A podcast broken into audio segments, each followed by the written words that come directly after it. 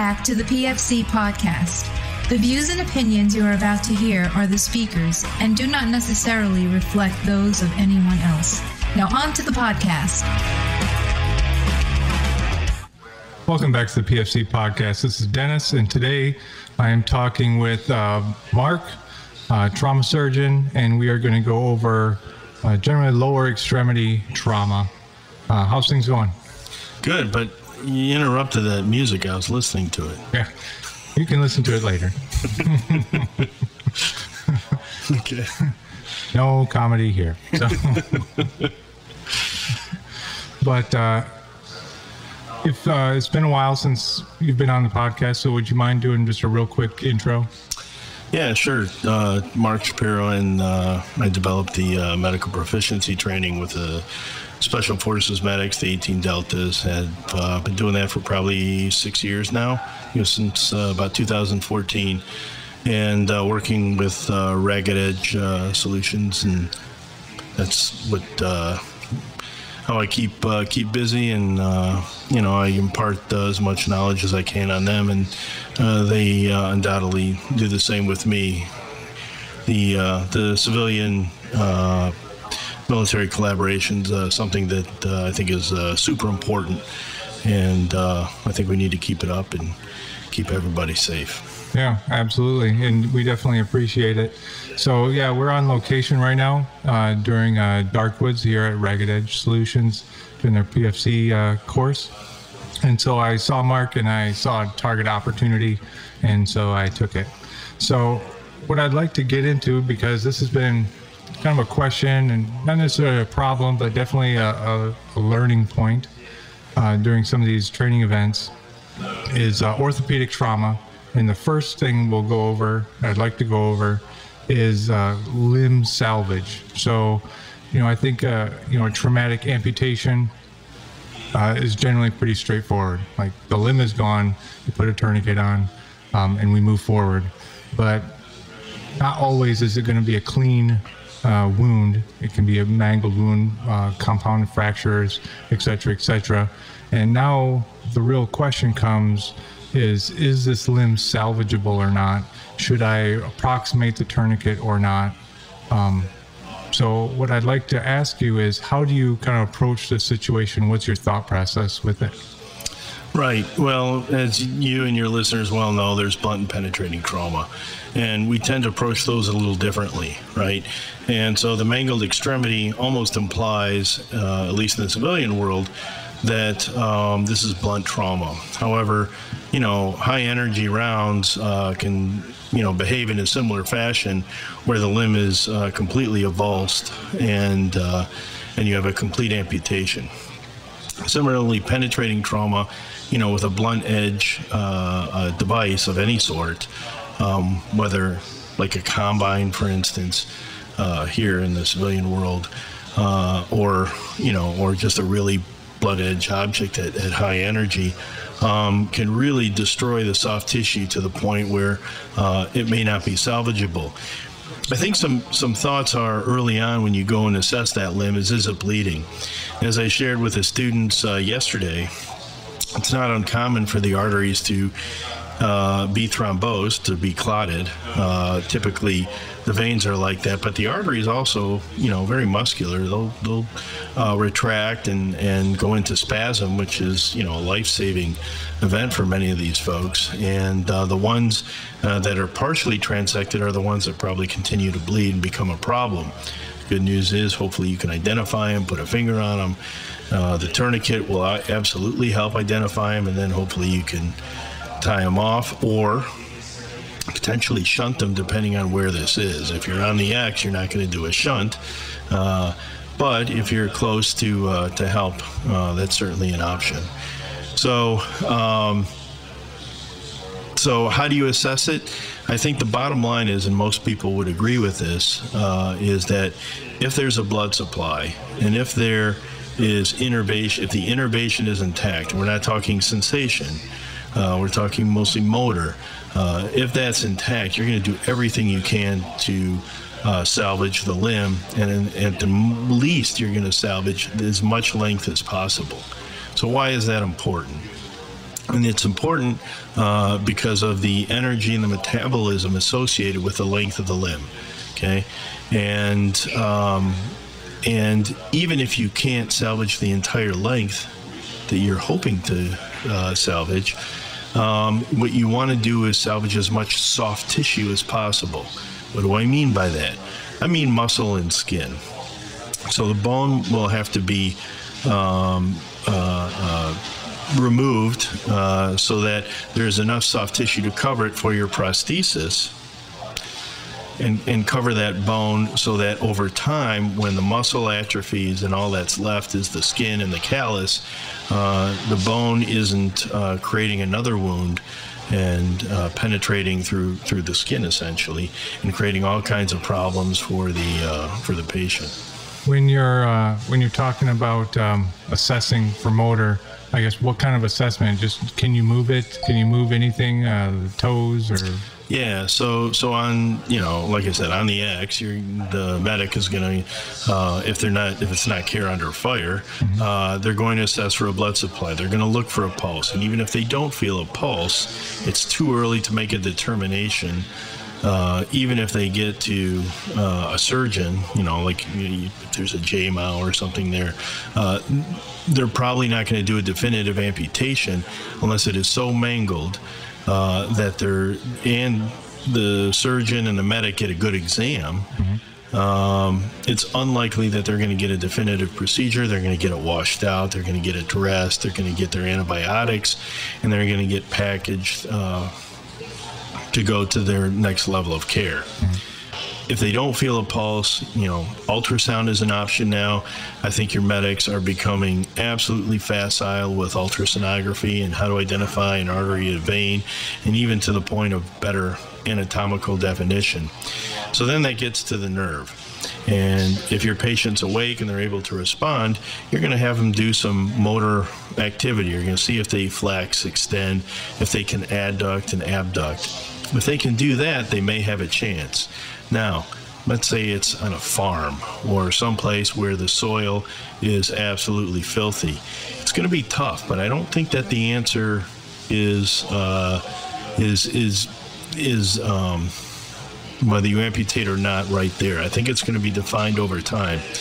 You know, the, the orthopedic literature has come up with a number of uh, brilliant papers, teamwork, uh, collaborations rather, uh, with a LEAP study and uh, and the METAL study, METAL looking particularly at military uh, amputations, uh, upper and lower extremity, where these consortiums, that's the word I was looking for, these consortiums uh, are looking really at uh, what can they get out of this Is early amputation better. Remember years ago, around the Gulf War, people were saying early amputation, early rehab, better survival. Well, we've learned a lot. Unfortunately, that's what wars bring a lot of education, a lot of learning opportunities. And although the answer isn't clear all the time, uh, we're, we are able to salvage limbs that we probably would have gone on to early amputation before the, the issue that we see is military versus civilian. These tend to be younger people. These tend to be people who are in better shape and start off better. Sure, there's your you know your smokers and things like that, and a few obese people, uh, but.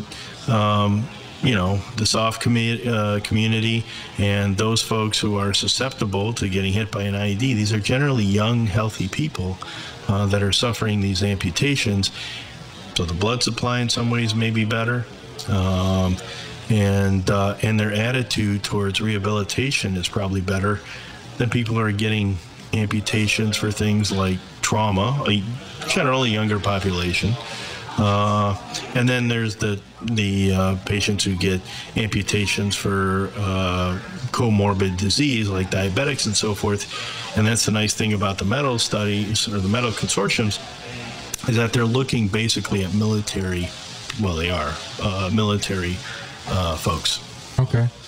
Now, especially when we're talking about prolonged field care.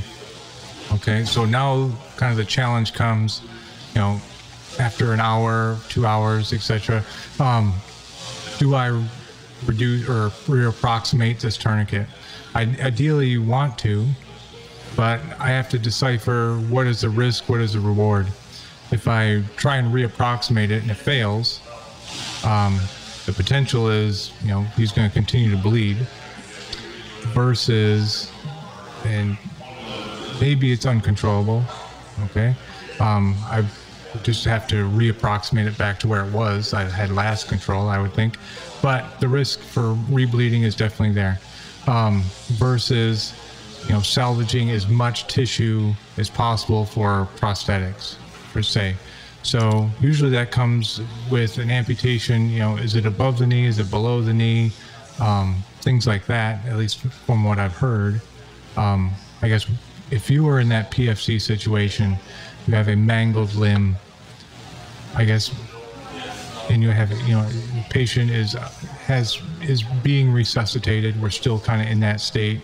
You know, hour two, hour three comes by, and now we're really thinking like we should do something with this tourniquet. What is your thought process versus that risk versus reward?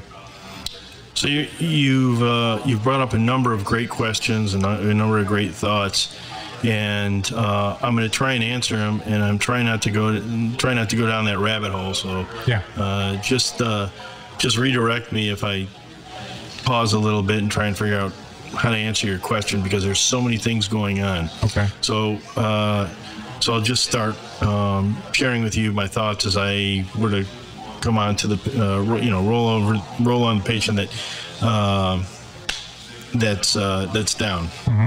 So number one, you're, you're absolutely correct. Every civilian, every military personnel should know how to put on a tourniquet by now. We know that's not the case, but at least we've got Stop the Bleed. That's been a very successful campaign worldwide. So, uh, so you put the tourniquet on, and you're going to put it on high. And if it doesn't, you know, you you uh, you have to have the uh, windlass on your tourniquet, right? So almost all personnel has the tourniquet with a windlass. We're not going to get into wide band and narrow band type tourniquets. Um, but what I am saying is belts and ties and shirts won't work unless you have something to make it excruciatingly painful, and that's what the windlass does. So you do that, and if that doesn't work, you're going to add a second tourniquet. The second tourniquet's now applied, and it's nice and high. And um, and uh, so now you get the patient outside of danger, right? You move them to a to a safe place, and now you start to assess the wound. Sometimes you get lucky depending on how bad this injury is, and you're able to see the vessels. So if you're able to tie off a single vessel that's bleeding, that's great. You win. Now you know the extent. IEDs, as you know, bring just horrific uh, organisms deep within the wound, far higher than what we can see. And so you know that patient's going to need uh, urgent uh, irrigation and debridement, but more urgent than than that is really getting those antibiotics on board. And that's been shown uh, time and again that early antibiotics will make a difference. So, so now you've you've given the antibiotics, you're in a safe place, and now you're trying to evaluate: do we uh, convert that tourniquet more uh, distally to preserve more of that soft tissue that we were talking about earlier? And so the answer is, of course, you're gonna you're definitely going to evaluate it, and so you let the tourniquet down. And it uh, would would reason to believe that you're going to see some muscle bleeding. You don't ignore the muscle bleeding, but that's not the important stuff. The important stuff uh, are really the big arteries and veins that are you're dealing with. The veins um, can be a little tough to deal with sometimes because they're not as muscular. They can certainly bleed depending on how proximal they are. And yes, uh, simple pressure will hold those off if you can find them, tie them off. Um, they're, they're, they tend to be a little fragile. The arteries, on the other hand, um, although it has some dramatic bleeding, uh, they're more muscular. They're definitely able to hold a stitch, and even you know somebody whose catecholamines are rushing, who tends to break every suture, they, the arteries are you know they can handle a good a good stitch and a good rough knot, and uh, and so uh, that's what you would do if you can see it, and then you don't have to worry about the tourniquet. And I think the reason why it's a good question is people think about tourniquets and arterial and venous bleeding. Venous tourniquets are useless for arteries. They're the ones that you start tightening down and the patient starts screaming and you never get that arterial um, hemorrhage to stop. An arterial tourniquet, what I mean is that you tighten that windlass down so tight that the artery stops. The problem is, and again, this is where I think you're coming from, is that when you tighten it down, you stop all blood supply to the area.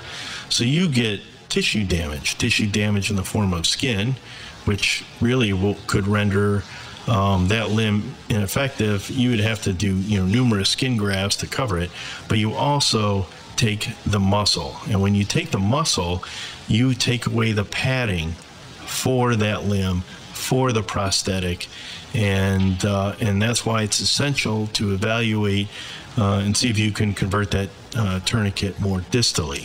If you don't do that, you have muscle necrosis, and that can lead to rhabdomyolysis, and rhabdomyolysis, uh, kidney damage, you know, release of electrolytes and toxins and so forth, so that when you do release that tourniquet, uh, the patient can become, you know, acutely hypotensive. Uh, and again, the whole washout with the potassium, you have to be prepared uh, to protect the heart with that, with your calcium and potentially bicarb uh, due to the uh, brief acidosis. Um, but uh, and and fluids, fluids, fluids, right? Um, bicarb is not something that I would advocate for, and uh, as far as treatment for rhabdomyolysis, just like mannitol, I wouldn't. Uh, you're just gonna treat the rhabdo with uh, fluid and pushing urine output greater than 100 milliliters an hour, and that's all on your JTS CPGs that everybody can check me on. Right. But um, but again, it's that conversion of that tourniquet, that evaluation is going to be key uh, once you get to a, a safe place. So, what would that limb have to look like for you to risk? Um, it's worth taking the risk, reduce that tourniquet, because that's when you're going to find the bleed. Correct. Right. Well, you, you would hope so, right? Sometimes the artery goes into spasm for hours. Okay. And uh, and so, let's say that you don't find the bleeding vessel, the tourniquet is uh, let down. Um, do not turn your back on that patient. In other words, the patient gets rewarmed, they get resuscitated, so they go from a blood pressure, systolic blood pressure, say of 80, and now they're in the 110s and 120s. Now they've got a pressure head, and now they can bleed. And so I'm not saying, you know, although I think permissive hypotension, there's definitely a role in our patients, I am not talking about permissive hypotension. I'm talking about resuscitation where the patient's rewarmed, they're resuscitated with fluid, and obviously our favorite fluid is blood, whole blood. Um, and uh, and now that pressure head allows the artery to bleed after the patient's been dressed, antibiotics, uh, tourniquets and has been reduced, um, and uh, people are paying attention to the other set of casualties. And the dressing is getting soaked, and nobody realizes it, and they've already lost a couple units of blood. Right. Yep, uh, definitely. Because I think from the from the tourniquet conversions that I've seen, it's kind of like a 15 minute thing. You take the tourniquet down, uh, it's not bleeding. Okay, everything's good. Um, you know, maybe I'll leave it on for now. But then at some point, somebody's like, "Hey, I need a tourniquet." Oh, this guy doesn't really need it anymore you know, it's been down for 30 minutes, no, he's not bleeding. And then uh, suddenly he really needs it. He really needs it back. Um, so I think people understand that a little bit more. Maybe not how long they need to be prepared for that. I think, you know, definitely you're right, you know, hours potentially watching this because it can reopen just with pressure alone um, or transport or any other movement. Um, but where do I draw the line of it's it's worth the risk to convert this tourniquet versus it is I I do not think this is salvageable. I do not think it's worth the risk. I'm going to leave the tourniquet where it is um, and preserve life versus limb. Well, I- I- and I think that's the answer, right? If it's if it's life versus limb, you're always going to you know keep that tourniquet. And um, again, if you if you can get a, an exam, if you can get a neurologic exam, a motor exam, um, then it's you would do your best to preserve that limb. Uh, if you can't get a motor exam and the tourniquet hasn't been on, um, that limb is probably not going to survive. So, should you do a completion amputation, and again, in the CPGs, we're preaching call telemedicine. There is somebody that's going to give you an answer. And uh, my, you know, what I would do today and what I would do tomorrow, um, it all depends on, you know, all the things that we say. It just depends. And for me to go over that list would not help anybody. It would just confuse people. Right. So, motor exam and uh, and, and arterial supply um, that's going to be your answer. That's what you're looking for: perfusion and and motor.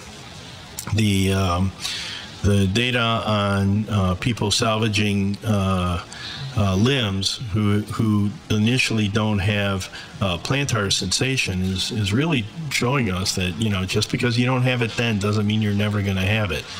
And so uh, you know the, the, the other thing are these you know these athletes you know it may be that there's so much destruction to the bone and so much um, uh, both soft and bony uh, destruction that an arthrodesis or basically fusing these joints together that's not going to help these guys they, they won't want that they may ask for an amputation later what i'm talking about is preserving that soft tissue so that in the event that an amputation is required um, do the best you can. So, what about that patient that has a very a flail flail extremity? And many times, you and I may be thinking of the lower extremity. We can't forget the upper extremity. And the upper extremity, we may think of things a little more differently, or at least a little more emotionally, because that's almost all of our livelihood. Mm-hmm. We're not talking surgeons. We're talking car mechanics, we're talking teachers, we're talking people who drive vehicles. So, although, yes, you can drive without a limb and you can drive without two limbs, um, the fact is, is we are tied to our upper extremities a lot more emotionally than we are lower extremities. Right. No, absolutely right. Um, so, if you had to choose, or I guess the deciding factor, pulse versus motor, um, which would you put your money on? I'm not sure I understand the question. Uh, I do an assessment. I have a pulse. I have no motor. Or, yeah, I, if you have a pulse, that's great. Um, yeah, so go with that. I would take that uh, over motor. Um, the motor, you know, takes time. The pulse is what you need relatively urgently. And yes, you can, you know, salvage a limb that's pulseless for hours four to six hours. Six is always the book answer. But quite honestly, at four hours, you better be like prepping to get in the in the operating room because by the time you get a shunt in there, at the very least, um, it's probably going to be pretty darn close to six. And most of our patients, you know, we kid, we joke and we say, well, they didn't read the book. The tissue is going to be ischemic. You are going to pay a big debt in that between that four to six hours. You may even pay a big debt after one or two hours. Right. So, you know, a very muscular person, that's a big debt. That's a lot of dead muscle mm-hmm. versus somebody who's a little more sinewy. Right. Yep. Do you have anything else you need you'd like to add? Well, um, yeah, one one more thing, and I think it's it's super important. It's it's uh, and, and it, it, really gets to the gist of uh, what you were talking about earlier is how do you know um, whether you should preserve that, that length or not. And it's not a cosmetic question. It's an energy question. It's a metabolic question. And so to appreciate that um, the shorter you go the more energy it takes to to move, right? And uh, so, for instance, um, you know, somebody who just has part of their foot blown off, you know, 15% of their energy um, will be 15% more energy will be required to create locomotion versus something like um, a very low BKA, you know, that's, you know, maybe 10%, uh, and uh, a very short BKA goes up to 40%. And so all of a sudden, the amount of energy to to uh, move, uh, stride, if you will, uh, goes up exponentially. Um, and uh, transfemoral uh, amputations uh, from trauma, 70% of the energy is, is required to move. So these prostheses that we are using are getting better and better. um, but uh, it doesn't change what the body needs uh, to create locomotion. Right. And uh, and so the the questions you ask are critical.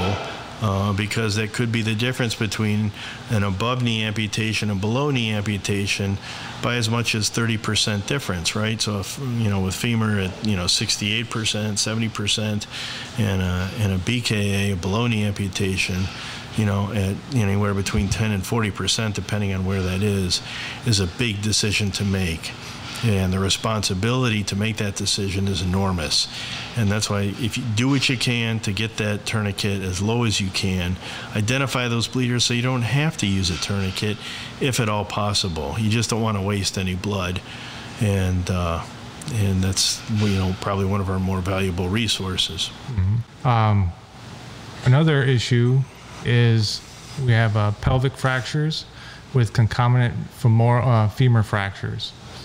Now, generally, we understand, hey, we're going to keep the pelvic binder on because um, that's the higher risk, right? Right. Um, but uh, you know, a good traction to go with that femur fracture, it's going to be pretty helpful for reducing pain and uh, just getting everything kind of straightened out.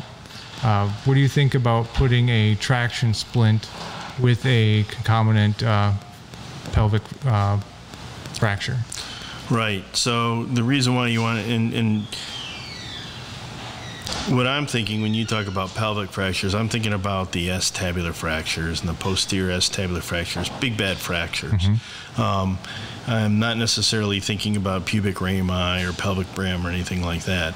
And um, and so uh, it all depends on how fast you can get those to an orthopedic surgeon who's going to do, you know, a, a, nice reduction. And they may not even do a definitive reduction or definitive surgery, uh, but they, but, but in general, that's the idea: is get them to get their uh, get their definitive surgery as soon as possible for their pelvis.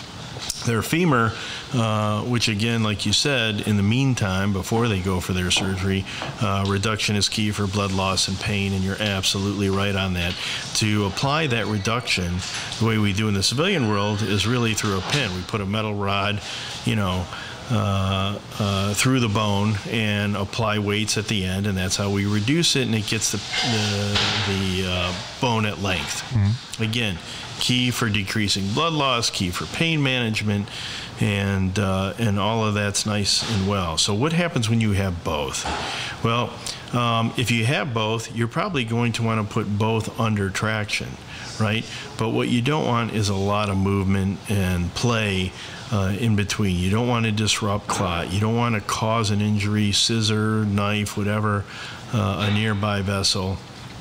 And so, although I'm not an orthopedic surgeon uh, and I didn't sleep at a Holiday Inn last night, I think that um, it is reasonable to apply some traction uh, if you have both fractures at the same time and you're not able to get them somewhere where they can be uh, get an external fixator on. Uh, for for either, quite frankly. Uh, but the acetabular fracture really takes an expert, uh, uh an orthopedic traumatologist, and uh, and so um, so yeah, I don't think you should withhold traction.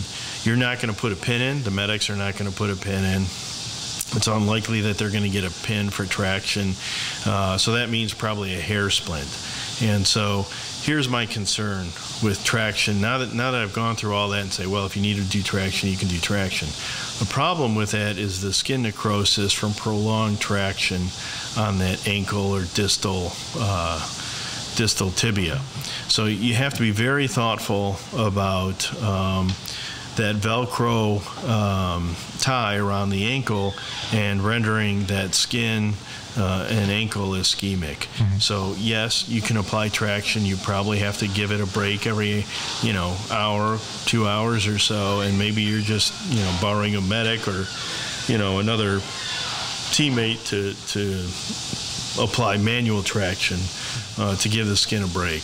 Okay, so kind of like your nursing care going with traction. Yeah. Just like uh, bed sores and anything else. Exactly, exactly. Because you take that skin, you know, you're, you're not going to want to do a skin graft, but you know, you may have to. And that's over a joint that adds all kinds of problems. So yeah, you'd have to pay particular attention uh, if you had to sit there for 48, 72 hours on a patient uh, with a you know a very complex femur fracture, acetabular fracture. Right. So other than skin necrosis, because I mean that sounds bad, but you know the benefit of straightening that limb out is pretty is pretty big, right? Acutely, Um, it absolutely is. Is there any other risks um, by putting traction, or maybe even too much traction? Uh, any risk to the pelvis? Well, you, you really, you know, if, it, if it's a hip fracture dislocation, you know, the dislocation is an, an emergency. Um, you know, if uh, you can get a, a, femoral neck necrosis, femoral head necrosis, um, because of the, the very uh, poor blood supply.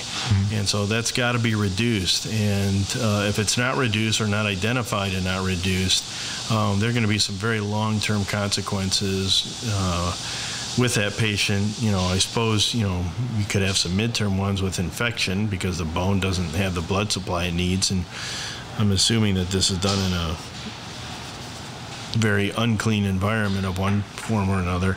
Uh, but but arthritis is really going to be a big big problem uh, for that patient, and they're going to have more surgeries later. Um, other big downstream complications, I'm really not, you know. So what I'm thinking of is that pelvic binder going to be strong enough? Uh, assuming, of course, I've done everything correctly. It's in the right. It's in the proper place. Yeah. You know, et cetera, et cetera. Is that going to be strong enough point for that traction to push against to give me a, a good traction for the femur without disrupting or worsening the pelvic fracture?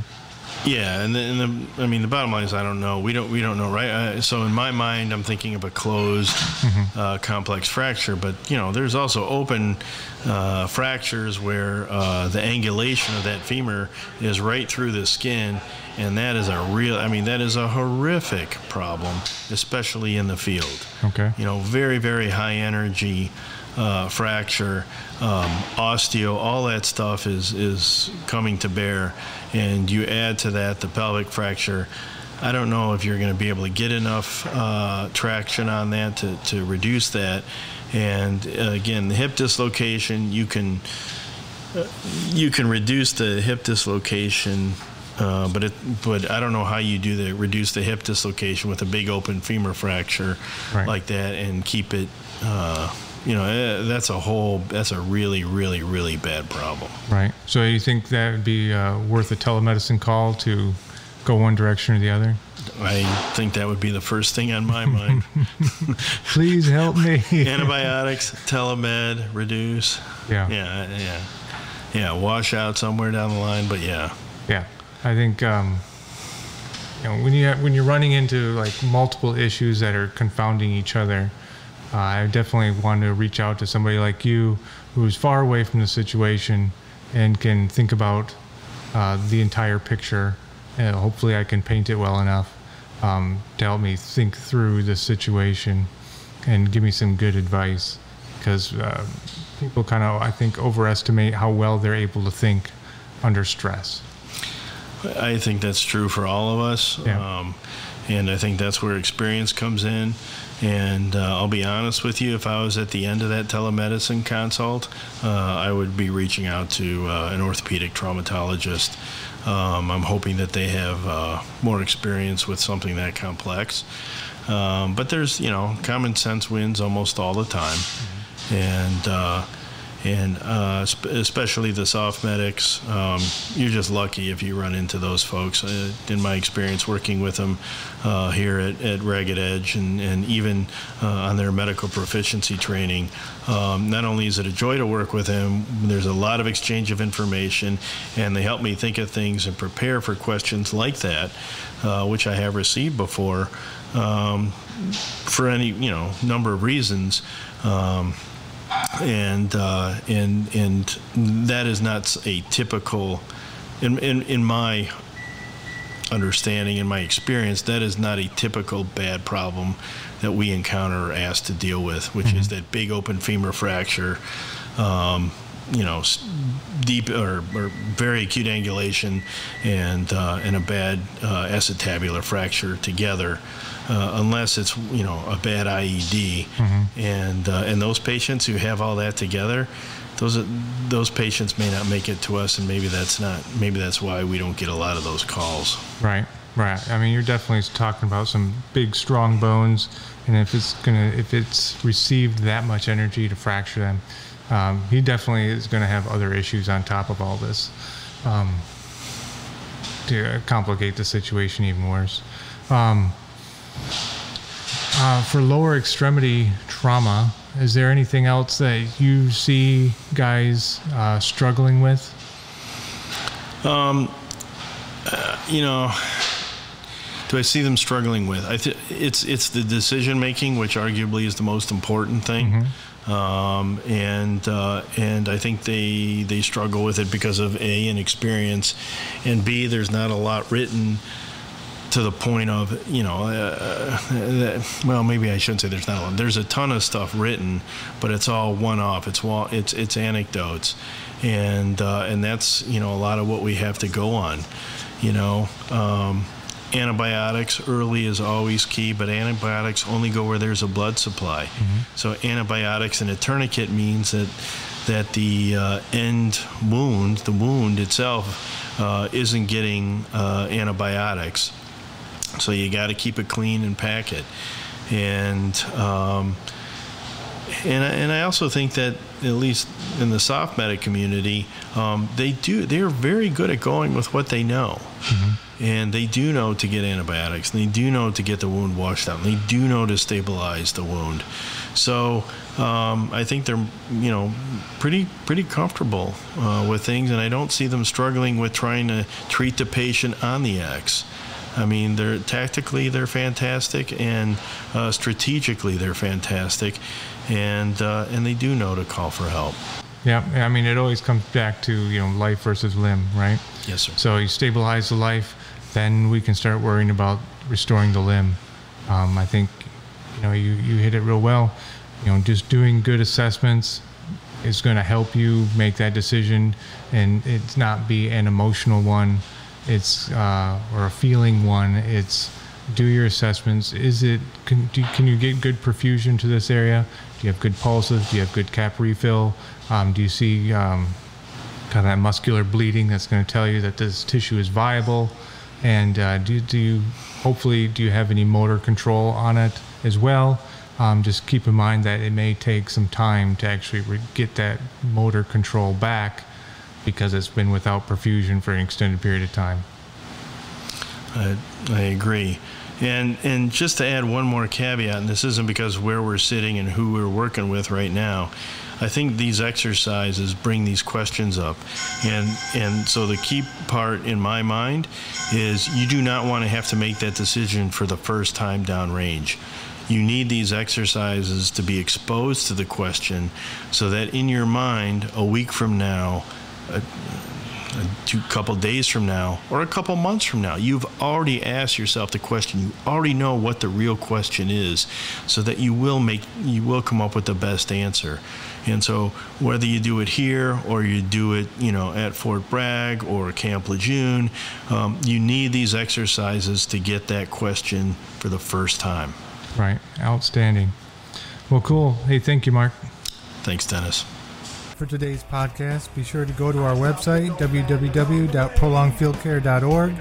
Find us on Facebook, YouTube, Instagram subscribe, and stay on the bleeding edge of combat medicine. This is Dennis for the PFC Podcast. Out.